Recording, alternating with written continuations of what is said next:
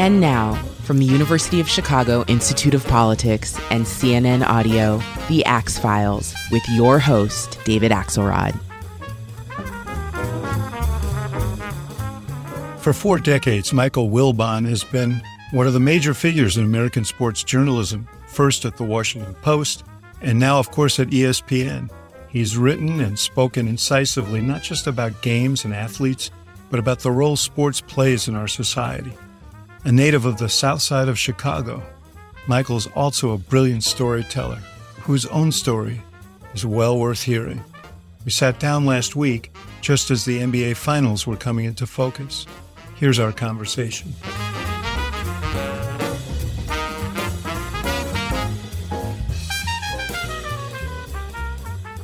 Michael Wilbon, what a thrill to see you uh, here, especially this podcast is going to drop the day the NBA finals begin.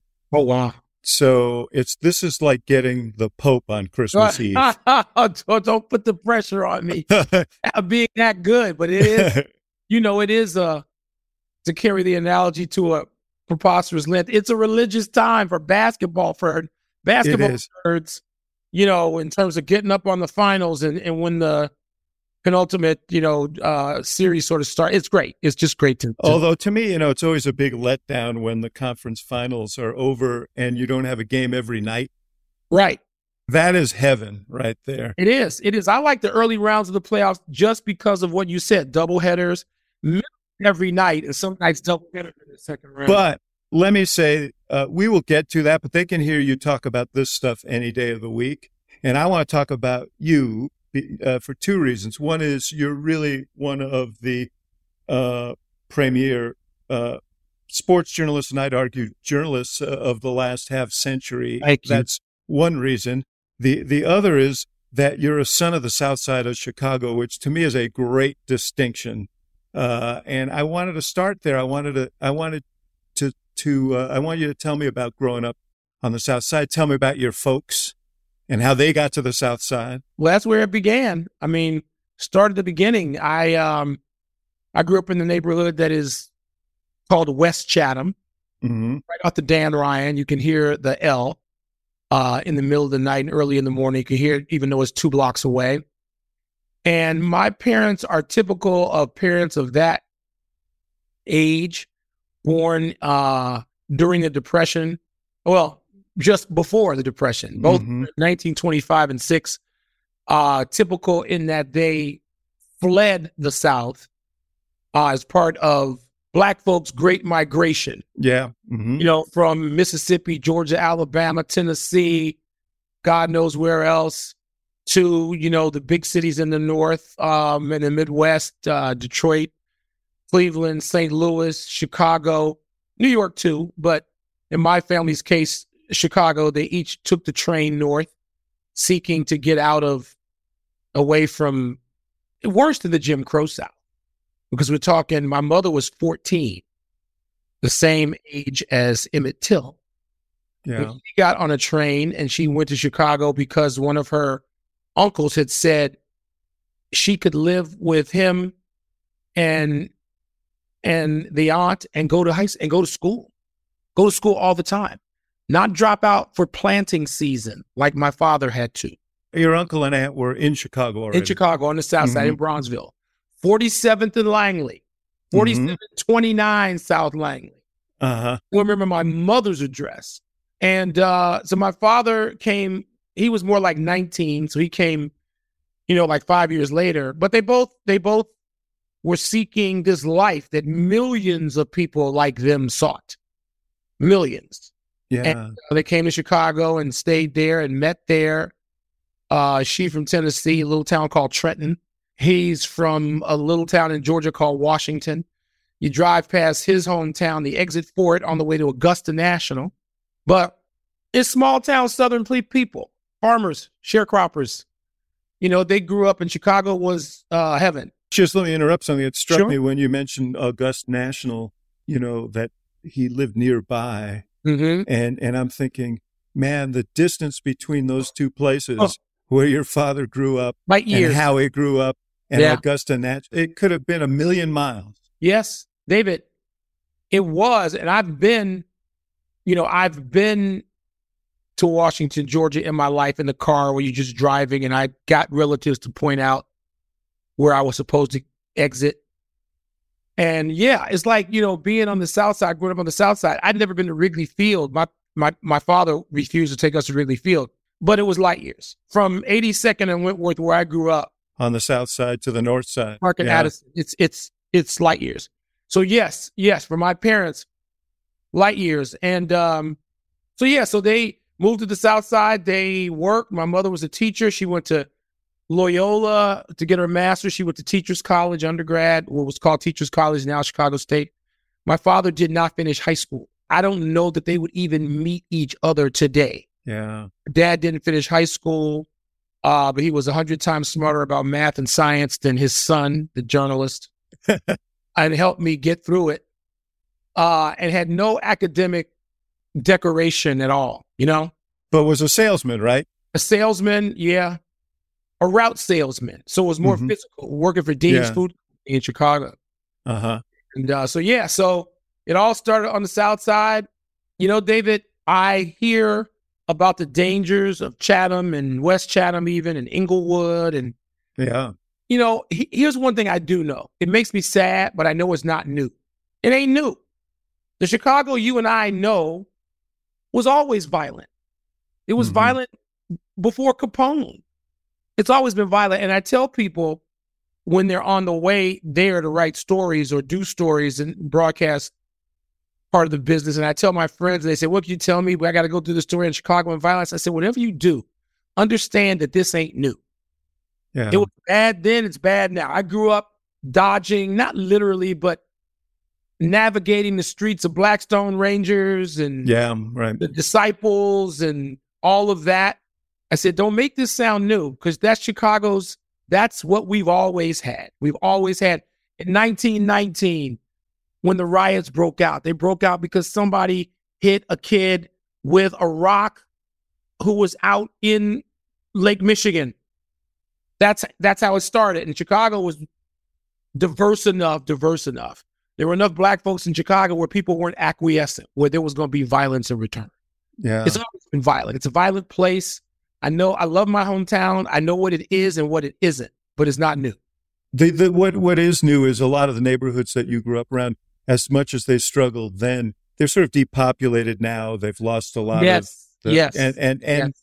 the just saturation of guns is yeah. uh, is is some, and that's made the violence more extreme and uh, more difficult. And these guns that they're carrying now, they shoot fifty rounds, you know, uh, yeah. a, a magazine, and yeah. But your your point is is well taken. So so I know that you you said you were bad at, at math and and that stuff. But you but you had a gift for writing from the beginning and a love for writing from the beginning. Was that from your mom or how did that come about?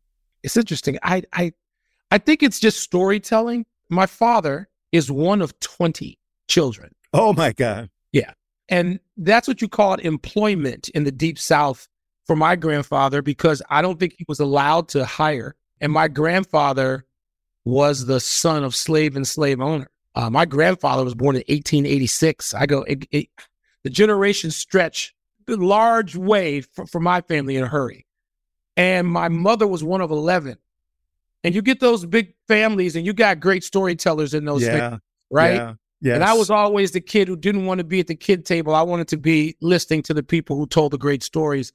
And I know it comes from that um, and those great storytellers, and none of them, the, the, the, the family business for those of us in that next generation after that grandfather I told you about and our parents, there are lots of journalists. Carole Simpson. Yes, was a cousin of yours, right? Yeah. Yes. Um, we got a couple of first cousins. I have a couple of now cousins of the children of theirs who are producers at CNN and ABC and uh, some smaller local uh, stations. So this has become storytelling became as close to the family business as anything. And the other thing that I guess was very rife in your home was uh, like, you know, you obviously you you do a show every day in which you talk about sports. Apparently, it started at your dinner table when you were a kid. Yeah, yeah. My father was different than other fathers of the time in that he said it was okay to argue back with him. That gets you I get you a beat down in a lot of households in the 1960s when I grew up. Um, my dad said you could argue with him. You could even do it at the dinner table, but you had you your reasoning better be backed up. So if you were going to say that Ferguson Jenkins was as good as Bob Gibson, his favorite pitcher, yeah, Andy Koufax, you better bring it. You'd be told to shut up only if you had nothing to offer. And so, yeah, so we argued about sports and politics from my earliest memories of sitting at dinner with my parents and going back and forth with my father, seven years old, eight years old. One of the arguments that you kind of hinted at a couple of minutes ago was you said he wouldn't drive you to Wrigley Field. Right. Somehow, this child of the south side of Chicago, uh, home of the Chicago White Sox, uh, became a Chicago Cubs fan. And I think you got to explain that. Well, and I came home one day when I was, I don't know, eight or nine years old, maybe a little older. And there's a guy sitting on my front steps talking to my father, which in segregated Chicago then was a fairly big deal. And he didn't have his leg on. Oh, yeah. Bill Veeck. Yes. Like, why? How does Bill Veeck know my father? He couldn't have known him. He had one of the great characters in the history of major of baseball. All, yeah, in all the sports in America. And yeah. From, so my father was a White Sox fan, and what made it for a guy from Georgia, what crystallized it for him was he tried to go to Jackie Robinson's first game at Wrigley Field in 1947 and was turned away. Huh.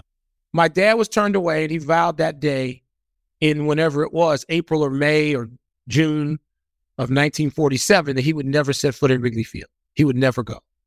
And I was a Cub fan because, again, Chicago was the most segregated city in America. Mm-hmm. Uh, certainly the most segregated big city in America. It, a city so virulent in its segregation that Martin Luther King talked about it publicly in disbelief. But my heroes lived with us, David. Ernie Banks and Billy Williams and Fergie Jenkins, they weren't living stars in, of the Cubs, yeah. They weren't living in Northbrook. They weren't living in Evanston, but they were living on the South Side with the rest of us. And so did Muhammad Ali, mm-hmm. just like Jack Johnson and Joe Louis before him.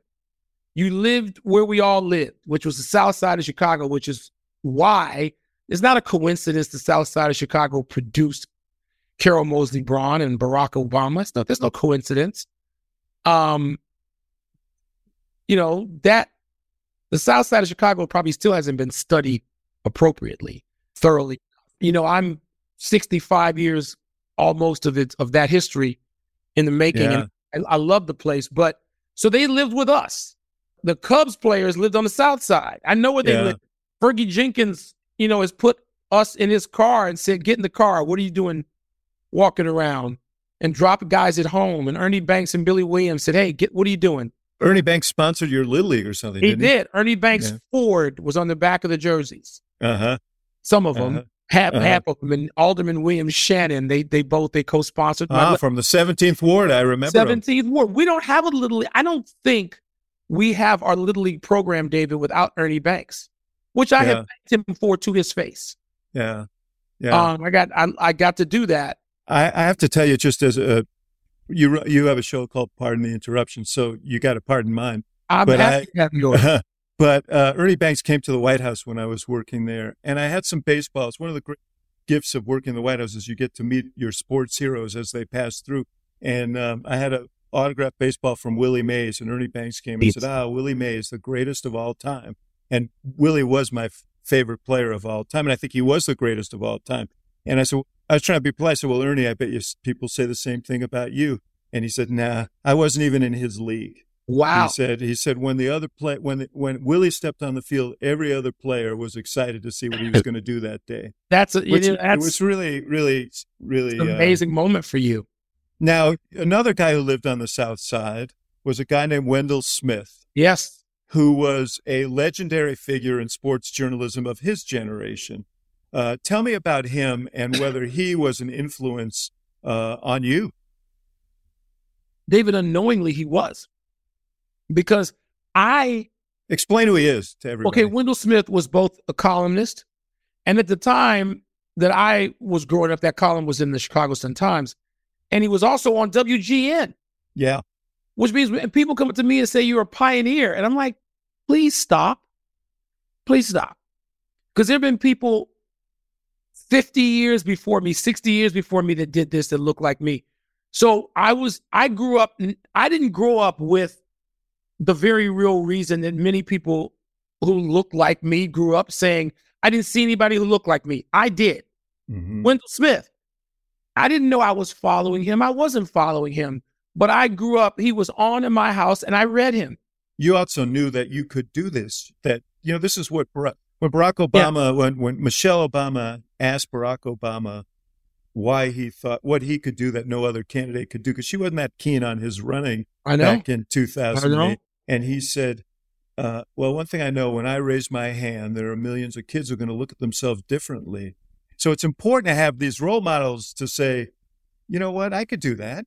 Yeah, and, and, I tell you what, I tell you what is at the time even more important. And then this is going to sound weird, but this is more important. It wasn't that I thought I could do it because he did. It was that I never thought I couldn't do it. Yes, right, right, right, right. It was never out. Never, it was never an issue. Yeah, it was never, it was an, never issue. an issue.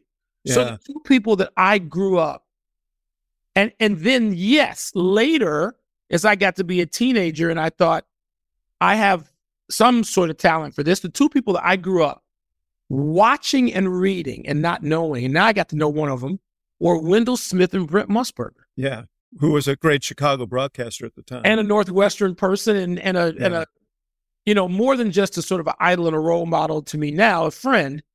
But I grew up. It never dawned on me that I couldn't do that. Yeah. Wendell Smith was doing it. Now, we should point out that Wendell Smith's place in history, aside from all the things that he did Ooh, in breaking barriers, was he helped break the greatest barrier of all because he, yeah, exactly. He was the guy who went to Branch Rickey, the owner of the Dodgers, and said, this is the guy. This is the guy who can integrate baseball. Jackie Robinson. And then he followed him for several years as Chet Robinson went through that experience. He and the great Sam Lacy, among others, but those you know, I got Sam Lacy worked and lived in Washington, D.C.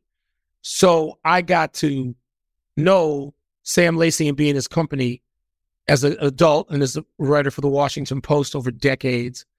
He and he and Wendell Smith, they would be in a car driving from somewhere north. And I bet that trail, if Wendell started in Chicago and, and picked up Sam Lacy in Washington, they drove because they they had to know where they could go and where it was safe to be and where they could stop and get gas in and the south sandwich yeah. and lay their heads if they did it on the way to spring training.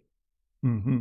And so yes, they helped integrate baseball. They were very large in that Branch Rickey, as you just mentioned, leaned on them heavily for their intimate knowledge of Negro League ball players and who was going to be that right person who could handle it. who could handle it. And and both them among others but both of those men very prominently said jackie robinson we're going to take a short break and we'll be right back with more of the axe files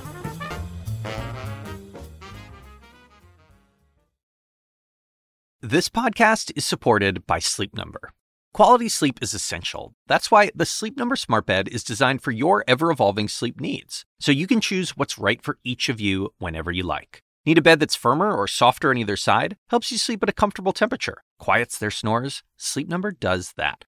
Only Sleep Number Smart Beds let you each choose your ideal comfort and support, your Sleep Number setting. Sleep Number Smart Beds learn how you sleep and provide personalized insights to help you sleep better. All Sleep Number smart beds feature cooling, pressure relieving comfort layers for soothing sleep throughout the night. Temperature balancing bedding is designed to move heat and moisture away when you're hot. When you're cool, they hold their energy to help warm you. Sleep better together. JD Power ranks Sleep Number number 1 in customer satisfaction with mattresses purchased in-store. And now, save 50% on Sleep Number limited edition smart beds for a limited time. For JD Power 2023 award information, visit jdpower.com/awards. Only at Sleep Number stores or sleepnumber.com. Jon Stewart is back in the host chair at The Daily Show, which means he's also back in our ears on The Daily Show Ears Edition podcast. The Daily Show podcast has everything you need to stay on top of today's news and pop culture. You get hilarious satirical takes on entertainment, politics, sports, and more from Jon and the team of correspondents and contributors. The podcast also has content you can't get anywhere else, like extended interviews and a roundup of the weekly headlines. Listen to The Daily Show, Ears Edition, wherever you get your podcasts. And now, back to the show.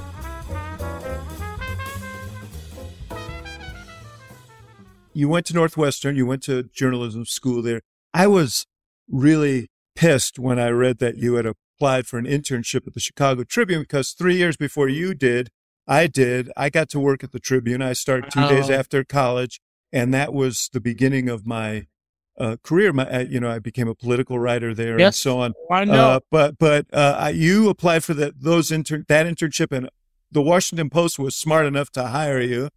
Uh, the Tribune did not. That was the Tribune's loss. Tell me what it was like when you arrived at the Washington Post in the in, what around 1980 or so. Is that Summer of 79. Yeah? And yeah, all I wanted to do, David, I delivered. I was a paper boy growing up. I don't know how many people who listen to us will know what that means anymore, but Or what a newspaper is? But yeah, yeah, I, well, yeah, barely. I grew up delivering 92 newspapers on Wentworth and LaSalle in my neighborhood, house to house. And I, I just wanted to, all I wanted to do was write for the Sun Times or Tribune. That's all I wanted to do. That, that was my goal in, in my life. I delivered those papers. I wanted to work for one of them. They both turned me down. And I didn't even get to really grieve it over it because the Post and Newsweek both accepted me. So I was, you know, buoyed by that. And I got to the Washington Post in the afterglow of Watergate. I got there when the people greeting you, you know who our luncheons, my luncheon speaker was as a the first day, summer internship, June 13, 1979. My intern speaker for the class of 20 interns was a man named Bob Woodward. yeah. And then within three or four days, I'm sitting with Ben Bradlee because he came in the sports department to meet the two One of the great editors of all time. And yeah, so I I went there at a time where the post was still in the afterglow. Robert Redford would come, Bob Woodward Yes, played Bob Woodward in the visit movie. Bob Woodward in the newsroom. and so this is 19. Who's bigger than Robert Redford in 1979? right, right. Nobody. So he would come in, and the women particularly would just crowd around Woodward's office and wait till Redford got there. But then I, I got to know the actual people, not the actors. And the people who comprised, in my view, and obviously the New York Times reporters and staffers that argue, but the greatest newspaper staff of its time. Well, listen, there's a whole generation of journalists who were inspired by that group of reporters. Yeah. Yeah. And not just Woodward and Bernstein. I mean, I was a political reporter. David Broder was Broder. Oh my God. Yeah. a huge uh, role model for political reporters. And but you also you joined what would become, and you were one of the reasons for it, one of the great sports staffs of all time. I mean, really, really stellar group. In fact, I spoke to a guy named Jonathan Martin, who's a political writer. He was with the Times, and now he he's he's write, he writes a column for Politico. And I told him this morning I'm going to be doing a pod with Michael Wilbon, and he said, and he went nuts, and he said, I was inspired to journalism by the sports pages Wow. of the Washington Post, and I promised him I'd tell you that, so I, I fulfill that promise. You know, it means something. It means m- more than any contemporary observation because, yes, you're right. I joined a staff that had Tony Kornheiser and Thomas Boswell and Dave Pitt and, you know, so many others, Barry Lorge, and these names don't necessarily mean anything to anybody. And George Solomon was the sports editor that, you know, uh, he was the guy who I guess had an eye for talent because even when you come down years from that, David, and you David Remnick, Pulitzer Prize winning yes, colleague, of course, and Sally Jenkins, and there was so many. yeah, no, legendary joined. people. Yeah, And, by the way, the internship class of that I mentioned twenty interns, Lucian Perkins and David Remnick and Isabel Wilkerson. I mean, Will Wilkerson, people who The Yeah. Pulitzer Prize. I'm Right. I am like the least of. I am I you know, these the, the oh. decorated people. I think we had, you know, so Bob said to us, look, there's some talent in this room. There's 20 of you. Probably only three or four of you Mhm. be able to stay and join the post as full-time staff writers. I think it wound up being 12 of us stayed. Yeah. This is a little like my own story at the Tribune. They, well, they- you had yeah. that kind of staff at the trip. I learned how to read reading the newspaper. Yes, it started with the sports section when I was five years old. I'd stare at the words until some of them made sense and then more of them and more of them and all of them. But I grew up reading the Sun Times and Tribune. My father didn't Yeah. want the Tribune in the house. So I had to read it outside. I had to read it on the front porch. That was the other newspaper from the South Side It, it wa- by the time I got there, it was a little more progressive it- than it- yes, it yeah, changed, you know, yeah. completely. And so, but you know, when I was a, a little kid, your colleagues were my were the people that inspired me. I know he was at the Daily News, but you must have read Royko. Uh, well, that I can't even mention Royko in any other company because Royko is that's Michael Jordan. Yeah. The great, no, he was the H.L. Mencken of his time, the greatest daily columnist. Greatest his time. columnist. I tell Tony that uh, a New Yorker, he didn't want to hear it. And I'm like, you can talk about all these other people if you want. Nobody, no single person in New York had the impact of Royko in Chicago. Yeah. And I've lived east long enough to know and become friends with some of the great, great writers, newspaper writers, daily people in New York City. But nobody had the impact of Royko on politicians and Absolutely. People bought the paper to see what Royko Yes. said that day. Yes. And in his heyday, he wrote six columns a week. yes, every day. And, and and and at least three of them were literature. I mean, it's just like it was un, unbelievable to Yeah. produce what he produced. yeah. Uh, but anyway, we, we can geek out on Chicago journalism. I want to talk about your uh, early years uh, at the Post, and you covered page over the course of your 30 years at the Post. You covered all the sports uh, at one time or another uh, before you became a columnist. Uh, but uh, I want to talk about college basketball in the around the city of Washington yeah. in that period because you covered some of the most uh, notable talents of all time uh, at Georgetown, where Patrick Ewing was. Uh, you, you covered the ACC, so you saw uh, Michael Jordan play. Yes. Uh, talk about that. Talk about that period there. And I want to ask some uh, about specifically about Jordan, and then about uh, someone who may have been as great as Jordan Yeah. had he lived. Yeah. Well, that sticks with all of us who are old enough to this day. Len Bias, of course, we're talking about. But that, so in, let- let's just take the year 1983. I'm Mhm. just, I'm just picking 83. So, or, or, or the period, say, from 82 to 84. Mhm. So in one, I could hop in my car on any night. I could leave the Washington Post newsroom, and if I left a little early, I could go to Charlottesville and see Ralph Sampson, only the three-time player of the year. There's never been anybody three-time player of the year since. The great Ralph Sampson down in Virginia in Charlottesville. Um, I could go to College Park and see Len Bias. Mhm. I could go to Georgetown and see Patrick Ewing. I could go to Annapolis and see David, David Robinson. Robinson. Yeah. And he would have been a freshman maybe in 83 because he graduated in 87. Mhm. Um, I could see George Washington had a terrific team then with a pro named Mike Brown, who people don't don't shouldn't confuse with Coach Mike Brown now, but but but went to the tournament. Catholic University, Howard University, they all had teams that played and competed, and so at some point went to the tournament. Um, and it was wow, it was heaven to just cover college basketball. And any given night, in the coaches, Lefty Driesell and and John Thompson. John Thompson and Gary Williams. Gary Williams was at American University long before Ohio State and then Maryland. Gary Williams was winning 26 games at a little place called American University. Let me ask you about Michael Jordan. Obviously, I, I was lucky enough to live through the 13 years that he Yeah. graced uh, the courts in Chicago, and I saw the whole miraculous story unfold. But I've been I've thought ever since about what is it that makes him, in my view, the greatest of all time. But what is it that makes the players who are a cut above, great, because it's not just physical talent. There are a lot of physically talented players. There's something else. Oh, yeah, there's lots else. The signature way that he played, the way he looked. I mean, you got to remember, Jordan introduced three things to the American culture through his brilliant basketball genius that we weren't accustomed to. He introduced something as elemental now as I sit here with a shaved head.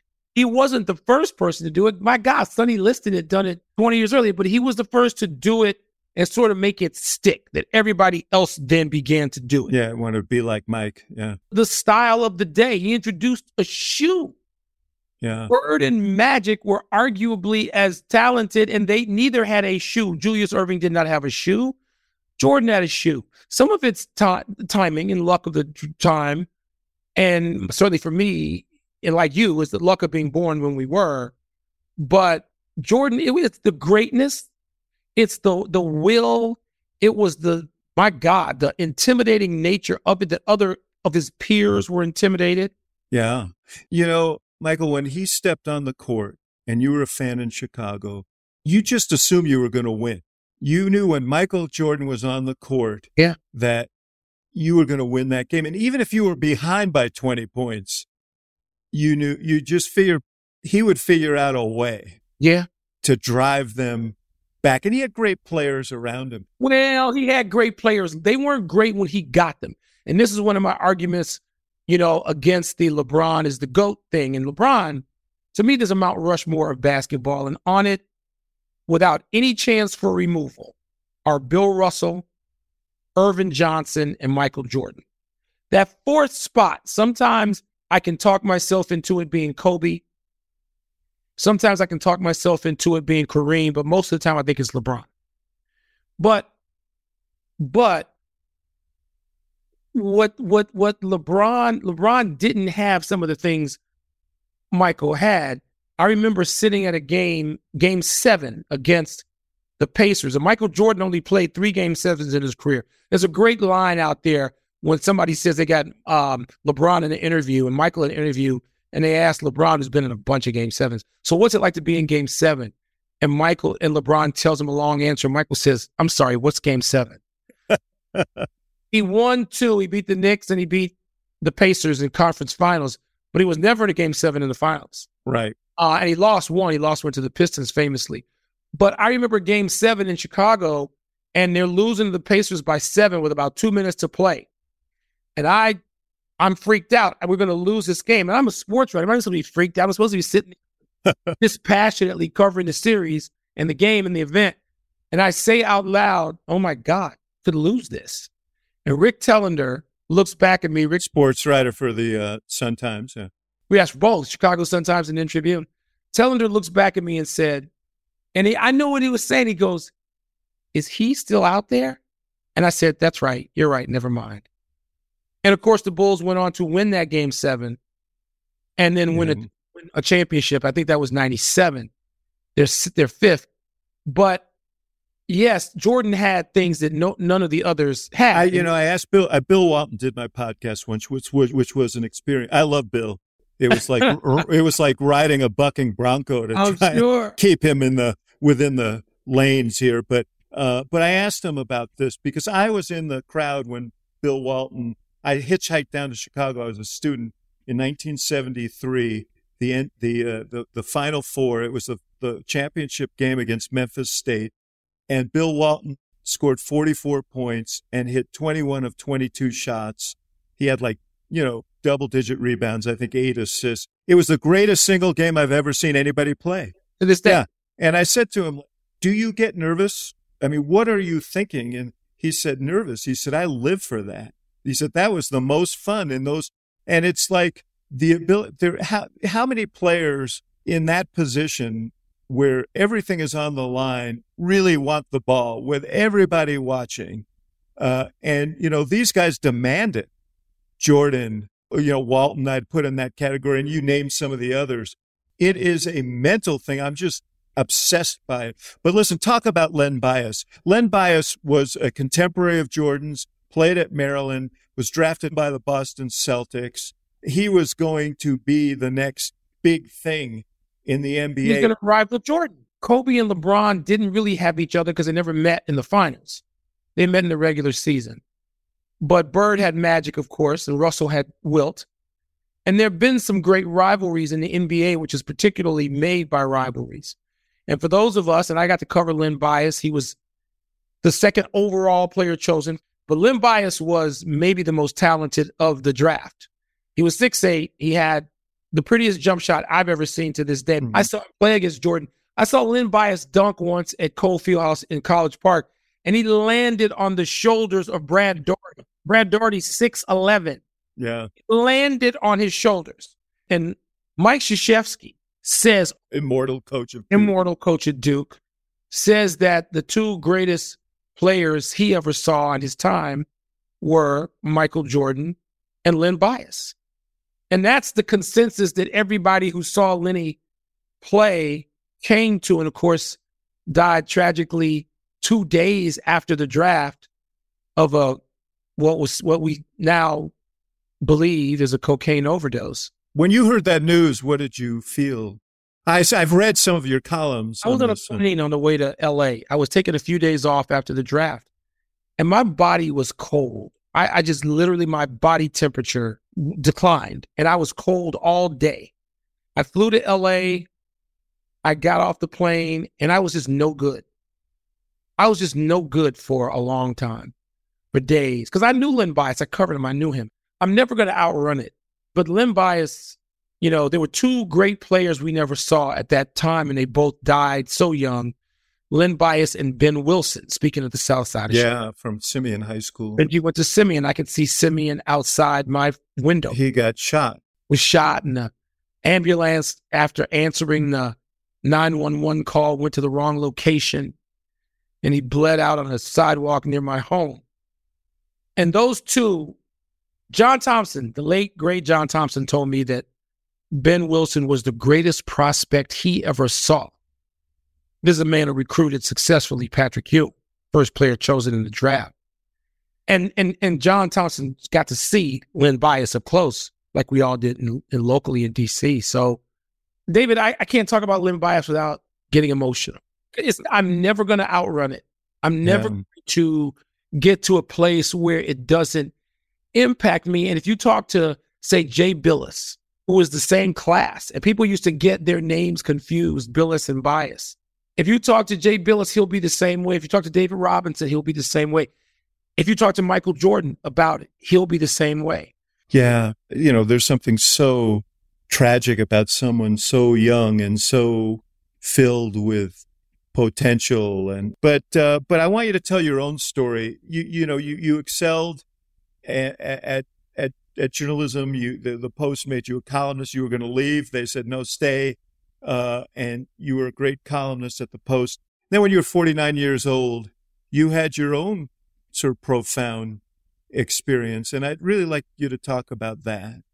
Yeah, I mean, I you know I've been running around the country feeling pretty invincible from 21 to 49. I was a late late. I got married at 39 almost uh, at 49 uh, in January, late January. Our son, Matthew, uh, was two months from being born, two months from being born. And I had a heart attack right here in Scottsdale, right where I am now. I had a heart attack. It was not a massive heart attack. I got on a plane and flew from uh, New York, left the studio, flew across the country, got here, got in bed, woke up. It was like a Fred Sanford moment for people who are old enough where I'm like, I'm having a heart attack, right? And with hand, your hands over your left side of your chest. Right. That, and that's, and, and it's, I, I laughed because it was like a sitcom moment. I'm having a heart attack. And I told my wife to wake up. We had to drive to the hospital.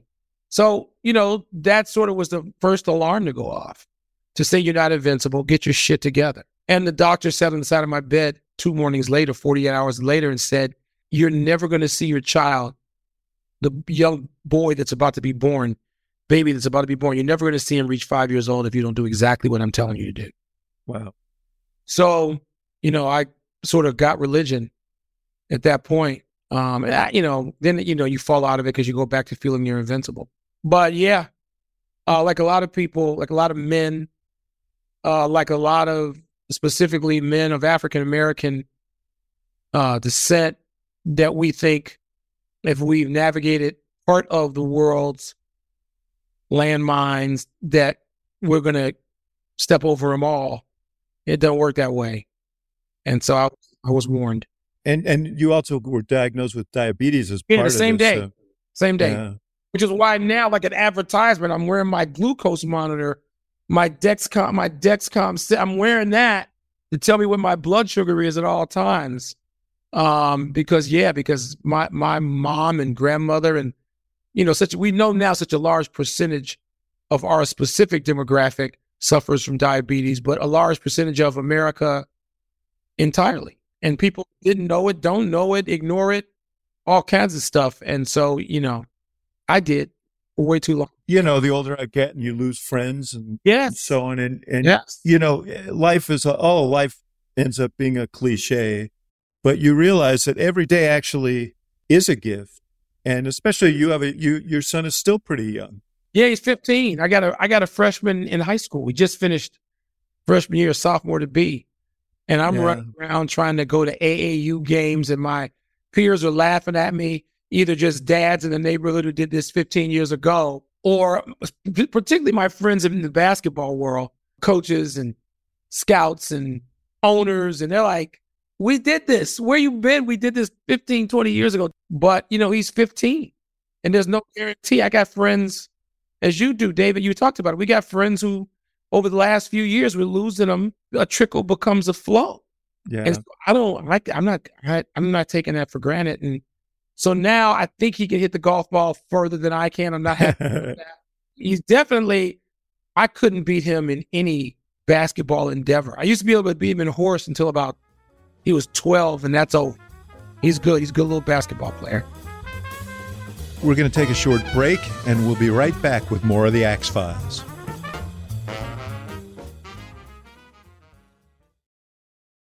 The assignment with me, Audie Cornish. So there have been arrests, suspensions, disciplinary hearings. They're shutting down graduation events. At this moment, the part of the protests that are admirable are young people calling attention to atrocities. Michael Roth is the president of Wesleyan University. I would like to make a space for them to do that as long as that space doesn't prevent other people from pursuing their education.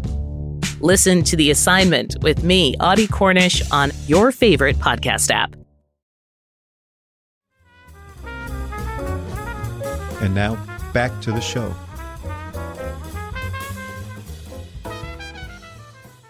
Did that in any way? That was, I think, a t- couple of years before you quit your job as a columnist at the Post. You'd already, since 2001, been doing your show with Tony Kornheiser on E ESPN. How much did all of that, because you must have been running your ass around the country, how much did the health scare contribute to you saying, you know what?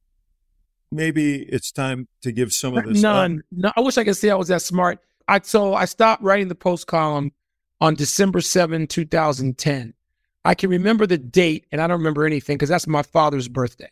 That was my last column. You know, ESPN said to me, We can't have your best work appearing somewhere else all the time. You got to decide. And Do you miss writing? yeah, I miss writing, but it writing's hard. I can't do it anymore.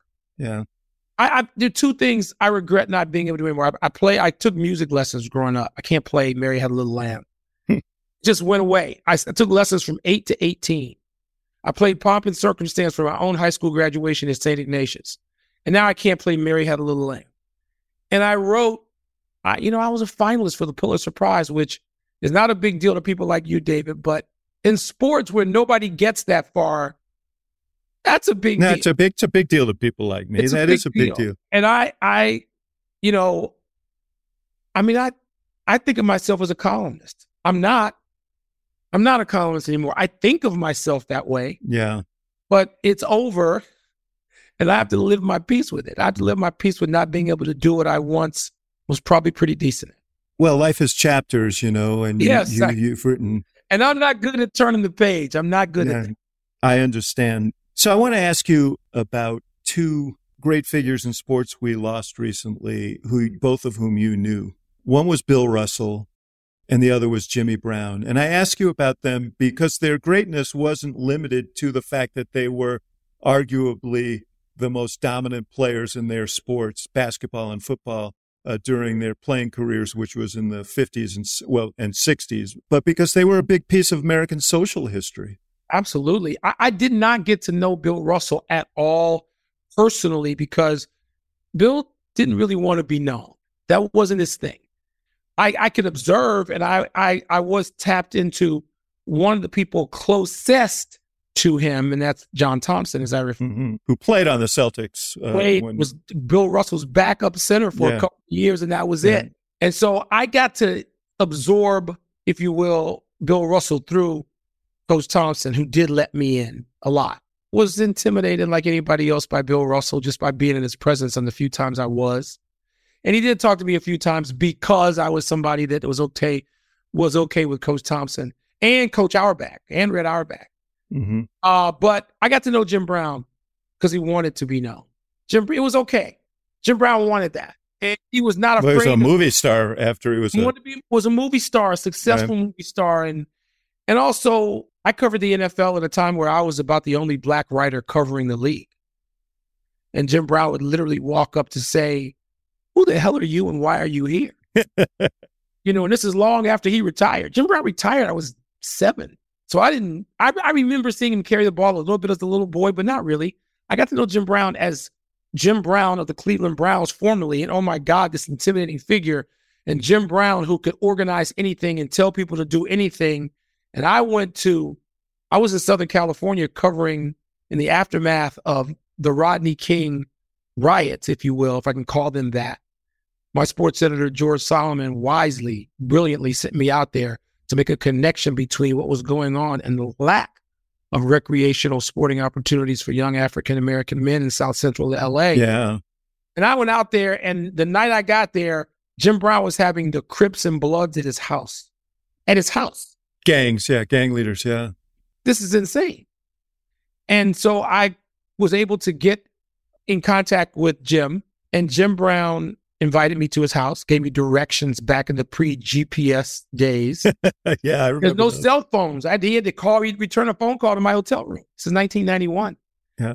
And I drove up. I went there. I thought there would be some uniformed poli- LAPD or personal security or something. These are, we're talking about notorious open gang leaders whose gangs are involved in the burning of Los Angeles. There's nobody on the door, David. Jim Brown said, You will not bring these things into my home. You will not bring your guns and knives into my home, so lay them down. Guess what? They did. They did.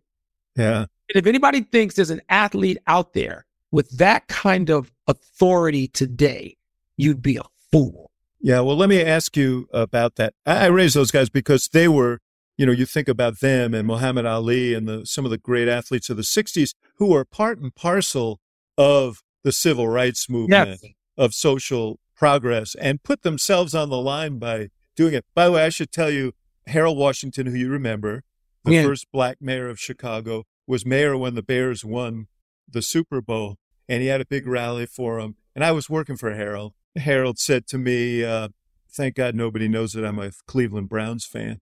And ah, I said, "You're a Cleveland Browns fan." Cleveland Browns said fan Jimmy too. Brown. Jimmy Brown. He said, Jimmy Brown's my guy, and I, I so admire him. Uh, so I'm a, a Jim a, Brown and Bobby Mitchell. Yeah, you know that. Look, that was people talking about America's team, the Cleveland Browns, and then the Cowboys because the Cowboys drafted necessarily people from small black colleges. Nobody else. Mm-hmm. Big, big, big, big city teams. I don't know that the Giants and the Bears and the Packers were doing that.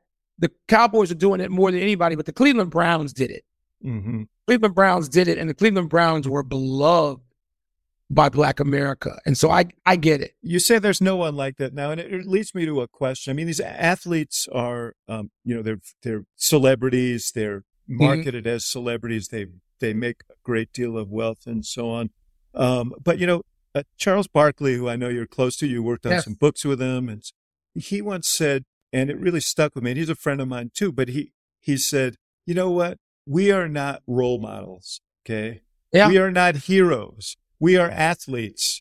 you know, but don't look, don't expect us to be. Now, I actually think in, in many ways, Charles, the way he, he's a, the, the kindness of the man Very is, uh, and the honesty of him is, is extraordinary. But, you know, like I think of Michael Jordan, I revere him as an athlete. It was a wonderful experience to watch him play basketball. I told my little boys at that time, guys, watch this. You'll never see it again. This is the Babe Ruth of basketball. But I never expect, I didn't, you know, eh, people, my friend Sam Smith wrote the Jordan rules. And yes. in that book, he, uh, he said, uh, he recounted the fact that Jordan wouldn't endorse Harvey Gantt, who was running right. for the Senate in, uh, in North Carolina, and and when and and he said, "Look, uh, Republicans wear shoes too." In other words, he didn't want to drag politics into his marketing. Right. Fine. I don't need Michael Jordan to tell me uh, to talk to me about politics. I don't right. need to. But the question is, should we look at these athletes as as? I mean, obviously, the guys we've mentioned, uh, Jackie Robinson and Bill Russell and Jimmy Brown, and I mean they, but that's the exception. That's not the norm. No, and I and Charles's point was don't necessarily make me a role model. Me, meaning athletes yes, in general, yeah. I am not necessarily a role model. Charles very much is. But the but the point was I am not automatically one because I'm an athlete. Yeah, right. Because I'm great at what basketball. I'm great at this one thing. And that was But you know what happens? People want to ascribe to the people who are great. Yes, they do. and it's lazy. Qualities that they don't necessarily have. That's what Charles's point was. That's just yeah. lazy bullshit. And you know, the person who in, in your neighborhood who might be the postman might be a, a better role model. Your teacher, so right. the, the clergyman, a lot, any number of people. So your uncle, who just goes out and and and you know earns a living, could be. So, but yes, some of them were very much not just role models. They were central, as you said, David. To they were central to um the civil rights movement. All of them were central to that. I got to tell you about a conversation I had with uh, President Obama, and it was about LeBron James. And like a lot of people, I was sort of put off when he did the whole "I'm going to take my talents to South Beach," and they made right. that, uh, and that stuck with me.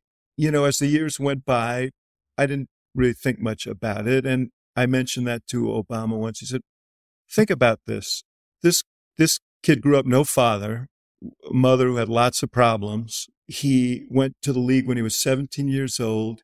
He is a great player, but he's a great teammate. He's a great father. He he gives back to the community. He said, "That's a pretty admirable story. That's something to be admired." The changing, the turning of that into something villainous is too bad. And people will say, "Well, I'm biased than I am because I was involved in that telecast. But LeBron James was 25 years old. Yeah. Is it my favorite moment? No.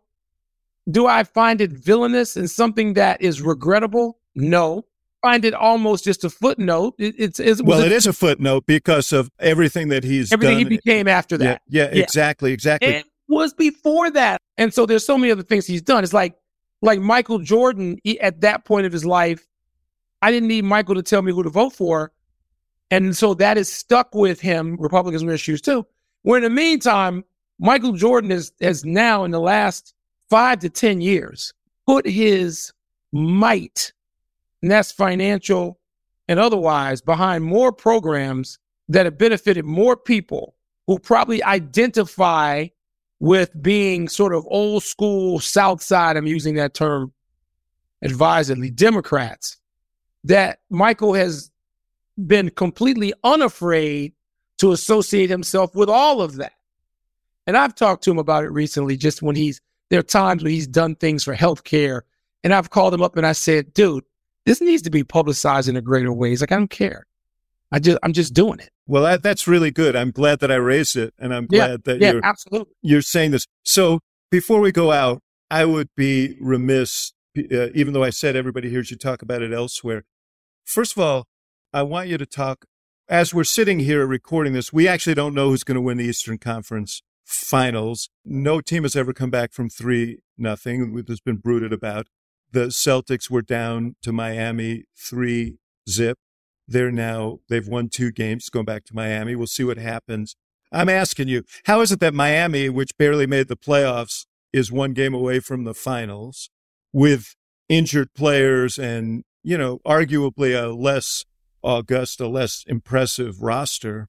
Well, I mean, part of the Miami Boston story has to do with Boston's failings through three games and Boston's inability to play with that signature Celtic style.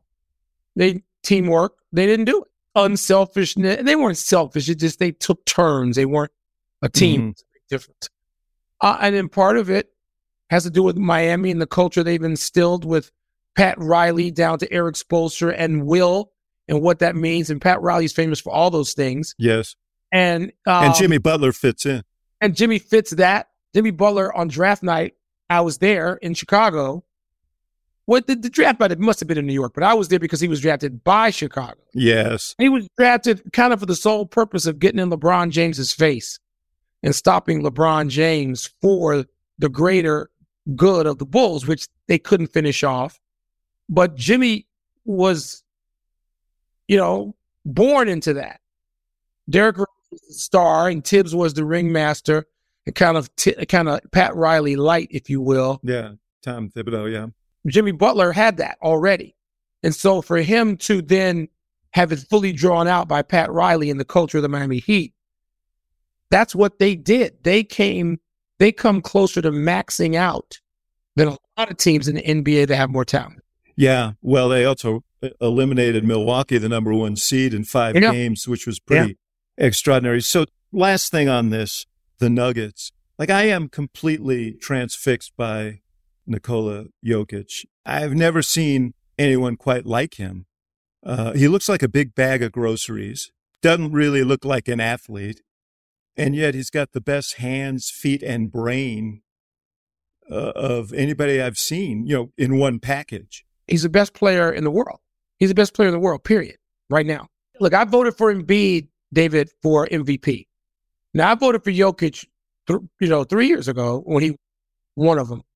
I, and so between Giannis and Embiid and Jokic, you can't go wrong.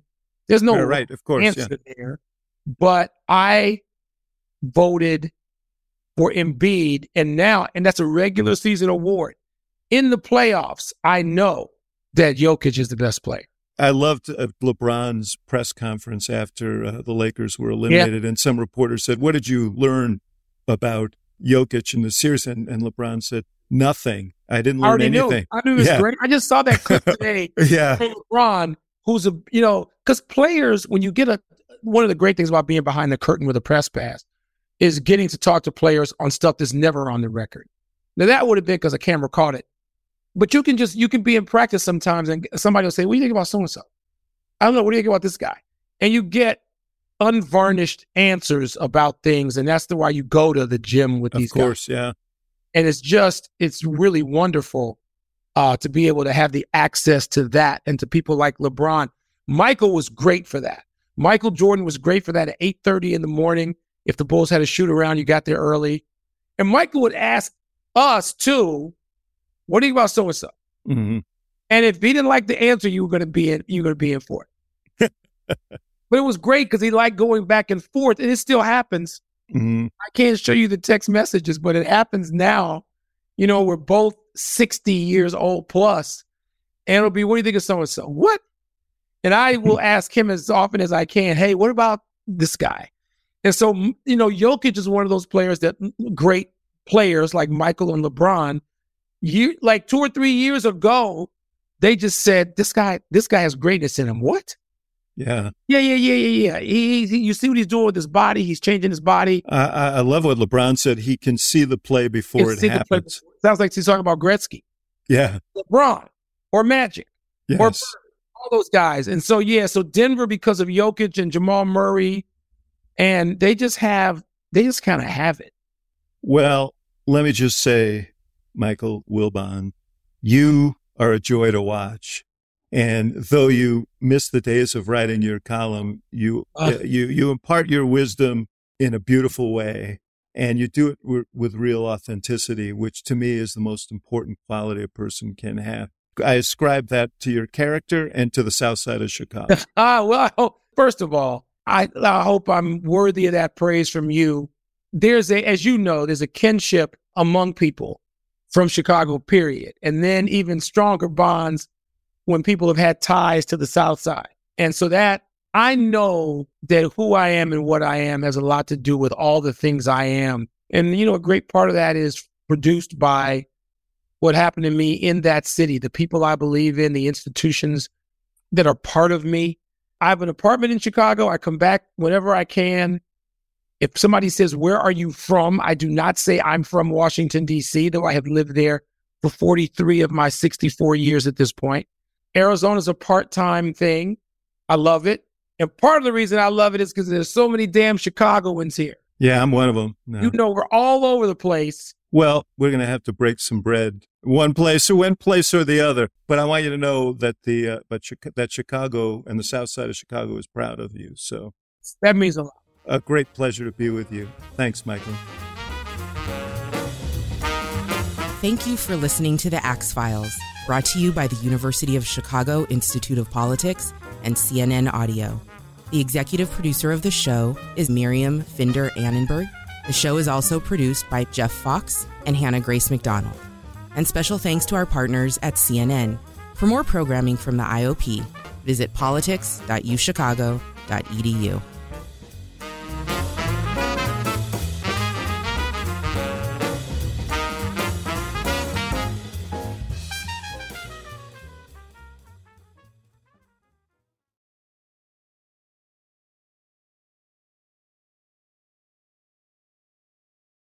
Quality sleep is essential, and that's why the Sleep Number Smart Bed is designed for your ever evolving sleep needs. So you can choose what's right for you whenever you like. Need a bed that's firmer or softer on either side? Helps you sleep at a comfortable temperature, quiets their snores. Sleep Number does that. Sleep better together. JD Power ranks Sleep Number number 1 in customer satisfaction with mattresses purchased in-store. And now, save 50% on Sleep Number limited edition smart beds for a limited time. For JD Power 2023 award information, visit jdpower.com/awards. Only at Sleep Number stores or sleepnumber.com.